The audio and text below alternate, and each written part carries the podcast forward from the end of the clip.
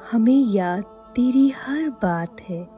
आज भी हमें याद तेरी हर बात है। आज भी दिल में बसी तेरी चाहत है। आज भी चैन से सोने नहीं देती कभी तेरी सदा। चैन से सोने नहीं देती कभी तेरी सदा। आँखों में फिरती तेरी सूरत है। आज भी। वाह, बहुत खूब। जब कोई हमसे प्यार करके दूर चला जाता है, या दूर चली जाती है, तब हम चैन से सोने नहीं पाते। उनकी सूरत हमारी आँखों के सामने ही नज़र आती रहती है। नमस्ते दोस्तों, मैं हूँ नीरू, और मैं आपका स्वागत करती हूँ आपके और हमारे अपने सुकून भरे मंच पर, यानी कि शायरी सुकून डॉट कॉम पर।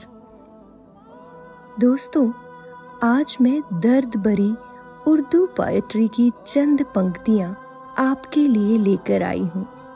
तो चलिए सुनते हैं अगली पेशकश को। तो अर्ज़ करती हूँ कि, लौट आ मेरे नैनों की प्यास बुझा दे। लौट आ, मेरे नैनों की प्यास बुझा दे। दिल है उदास आज, मुझे तू सदा दे। नब्ज थमने लगी मरीजे इश्क की तेरे। नब्ज थमने लगी मरीजे इश्क की तेरे। फिर न लौटेंगे जरा, सूरत अपनी दिखा दे। वाह, क्या बात है। कितना बखूबी से अपने दर्द दिल की दास्तां बयां हो रही है दोस्तों इस शायरी में। अगर आप ऐसी ही बेहतरीन शायरियों को रोज़ाना सुनना पसंद करते हैं तो हम आपसे गुजारिश करते हैं कि आप स्पॉटिफाई या फिर इसकी जैसी अन्य सत्रह से अधिक प्लेटफॉर्म्स पर जाके शायरी सुकून सर्च करें और फॉलो करें। अब सुनते हैं एक और पेशकश को। ज़रा गौर फरमाना मत भूलिएगा दोस्तों। एक बेवफा को हमने अपना समझा था। एक बेवफा को हमने अपना समझा था। जमाने में यारो, शायद यही कसूर अपना था।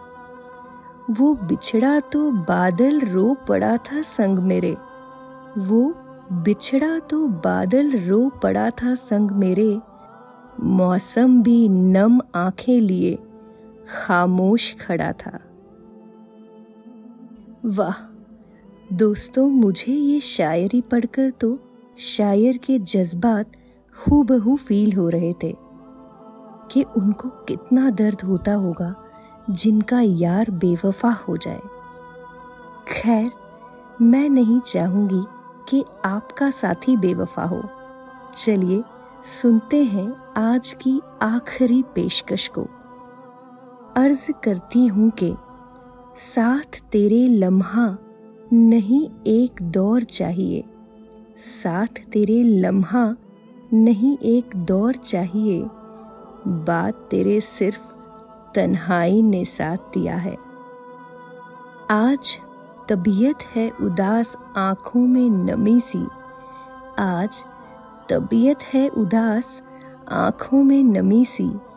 शायद फिर जालिम ने मेरा नाम लिया है।